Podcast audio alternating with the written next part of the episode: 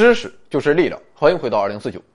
今天抽奖送出这本不知道高到哪里去的大书《科幻编年史》，里面几乎囊括了银河系有史以来所有伟大的科幻作品。别的不用多说，掂量掂量这个分量，至少都有四五斤。一块钱，你懂的。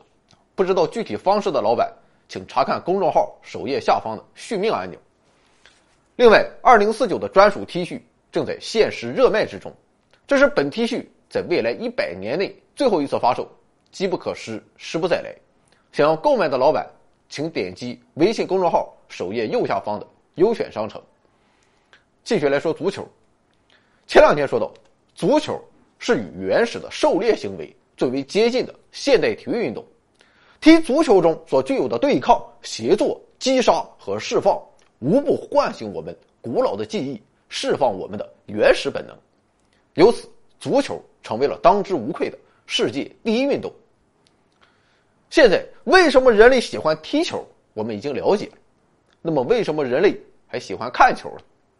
看那二十二个人在场上抢一个球，有个毛意思呢？还真挺有意思的。原因就在于，现代足球用类似于传统部落的方式将我们连接在一起。也就是说，虽然现代人类，早已经远离了部落生活，但延续上百万年的部落生活方式，其实已经深刻的写入了我们的基因之中，而足球便激活了我们心中属于部落生活的本能。那么，足球与原始部落有哪些相似之处呢？主要有三个方面。第一个共同点是有限的忠诚范围，并且高度忠诚。在现代社会中，我们普遍崇尚共同体意识。强调世界是一个整体，就算达不到这一点，也几乎普遍都崇尚国家意识。虽然一个国家中有着不同的民族和文化，但大家的共识是：我和我的祖国一刻也不能分割。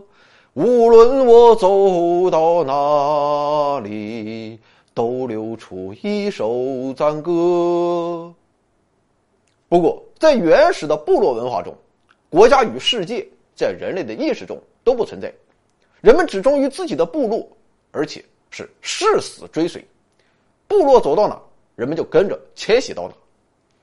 毫无疑问，这就和足球领域中发生的事情很像。在足球界，球迷只忠于自己的俱乐部或者国家队，像是在足球文化浓厚的欧洲，很多球迷都会花费重金。购买主队的季票，然后跟着球队全国、全欧洲到处飞。世界杯也一样，每年世界杯都会有大批球迷辞掉收入不菲的工作，只为了前去支持自己的或者自己喜欢的国家队。这个现象在我们中国目前还很少见，毕竟中国队啊进不去世界杯。不仅如此，球迷们还有着严密的组织，他们穿着特定的服装。唱着铿锵的队歌，喊着整齐的口号，表达着自己强烈的情感。当自己的主队获胜时，球迷就像中奖了一般。虽然球员的钱一分钱也不会分给他们，但他们依然可以狂热通宵。而当自己的主队战败时，一个个垂头丧气那样，被女朋友甩了都没有这么严重。有球星加盟自己的球队，很多球迷恨不得提前一天去机场等着迎接。而当有球星背叛自己的主队去别的队挣大钱的时候，球迷不仅要问候他的祖宗十八代，还要烧掉他的球衣海报，然后在家等着。小样我看你什么时候来打客场，老子骂不死你。现在的人算是文明了一些，不过漫天的嘘声仍然不可避免。我相信新赛季当格列兹曼回到大都会球场的时候，一定会被嘘声淹没。总之。球迷的狂热是非球迷难以理解的。我上大学时曾有幸跟随着一支球迷协会看了一场中超比赛，比赛什么的我全都忘了，我只记得我举着绿色的围巾，跟着有节奏的鼓点喊了九十分钟，咚咚咚咚咚，傻逼！还有一个匪夷所思之处，现在我们看球多了，可能已经感觉不到了，但其实你仔细一想。其实这事儿非同寻常。那就是球迷对所支持球队身份的认同，基本上都超过了对城市公民的身份认同。比如说，意大利米兰拥有 AC 米兰和国际米兰两大豪门，一个米兰城它能有多大？大家天天那是低头不见抬头见，但是一到了米兰德比的时候，平日私交很不错的两个人，可能瞬间就会在比赛前后的几天中势不两立，不共戴天。不知道的人甚至还以为他俩有什么杀父之仇、夺妻之恨。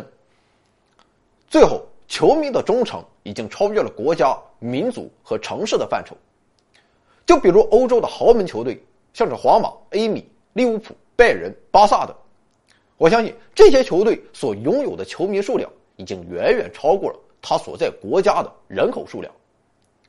可见，足球是既狭隘又博大，它的博大在于人们对球队的忠诚超过了地域的范畴，而它的狭隘则在于球迷们的忠诚范围很有限。我们不会喜爱所有的球队，而是只忠于自己的球队。总之，足球就和部落一样，我们的忠诚范围有限，但一定会忠诚到底。伴随着球队的起起落落，体会着人生的多变无常。很多老板曾经问过我，我是哪个队的球迷？我想这个问题的答案那是显而易见的，那就是大连一方。据说下赛季要改名大连人。足球和部落的第二个共同点是高度的排他性，以及对胜利的极度渴望。在远古时代，部落之间的冲突要远远多于合作，因为生存资源就那么多，抢到就活下去，抢不到那就去死吧。所以，部落与部落之间谁都不可能同情另一方，必须血拼到底。表面看来，现代体育精神似乎与部落精神是相悖的。因为现代体育精神提倡重在参与，没有让你玩命，但其实这是我们理解错了。现代奥运之父顾拜旦认为，重在参与的参与，就是要抱着必胜的决心去参与胜利的争夺。参与体育比赛，我们不是不能输，关键是即便倒下之前，都要拼尽最后一丝气力去争取战胜对手，绝不能轻言放弃。可以说，这几乎是所有竞技体育的原始主张。而在足球领域，很多球队的不放弃，更是必将被载入史册。比如在二零一六一七赛季的欧冠八分之一决赛，巴萨首回合在客场遭巴黎圣日耳曼四比零活虐，但回到主场后，巴萨反手就干巴黎一个六比一。还比如上赛季欧冠，这次轮到巴萨丢人一次。首回合，巴萨主场三比零完胜利物浦，但是到了安菲尔德，利物浦兵不血刃，干他巴萨一个四比零。我想更为典型的应该是热刺和阿贾克斯的半决赛，热刺直到加时赛的最后一秒才打进绝杀球。热刺他靠什么赢？靠的就是不放弃。类似的故事还有很多很多，比如伊斯坦布尔奇迹、曼城的首个英超冠军等等等等。所以，只要参与，就要奋战到底，就是干。我是最讨厌某些球队，只要一有比赛，比赛还没开始，就说这次比赛的目的是练兵，是磨合，是锻炼年轻球员。总之，永远都在练习，练了好几十年还没练明白。然后等输球了，再找一大堆理由：草皮太硬，草皮太软，场地干燥，场地湿滑，没有中餐。舟车劳顿，湿度不适，温度不适，裁判黑哨，门柱帮忙，补时太短，补时太长，对手身体太强壮，对手技术太细腻，对方守门员发挥超常，客场作战气氛影响，主场作战又他妈干扰太大，总之没一个好。球迷们不仅对胜利极度渴望，而且即便胜利是建立在违背规则和道德的基础上。球迷们也全当看不见，甚至还会沾沾自喜。事实上，对于绝大部分体育项目来说，如果胜之不武，人们多多少少都会有点惭愧。但唯独足球，它不是如此。只要赢了，什么规则都是狗屁。最典型的就是八六年世界杯上，马拉多纳在四分之一决赛对阵英格兰的那个进球。很多人现在分析那个迷迷糊糊的录像，看一遍又一遍。其实那个球就是用手捅进去的。当时阿根廷球迷也是心知肚明，但他们不仅不感到羞愧，恰恰相反，在马岛战争失利的阴影下，马拉多纳更是被誉为民族英雄。于是人们也给这个进球赋予了一个英雄般的名字——“上帝之手”。不仅是在比赛中破坏规则，球迷们觉得无所谓。更有意思的是，在比赛开始之前，各种下三滥的招数就已经开始施展了。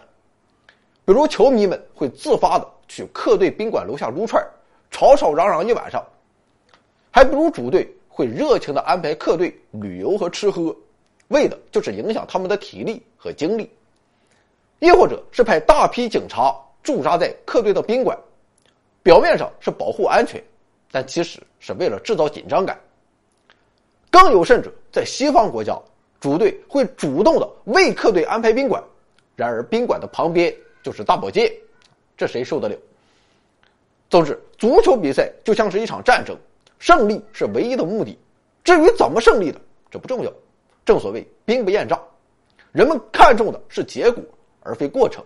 就像部落时代一样，没人管你赢的道不道德。我们所崇拜的英雄，并不是因为他的人品，仅仅是因为他打得赢，仅此而已。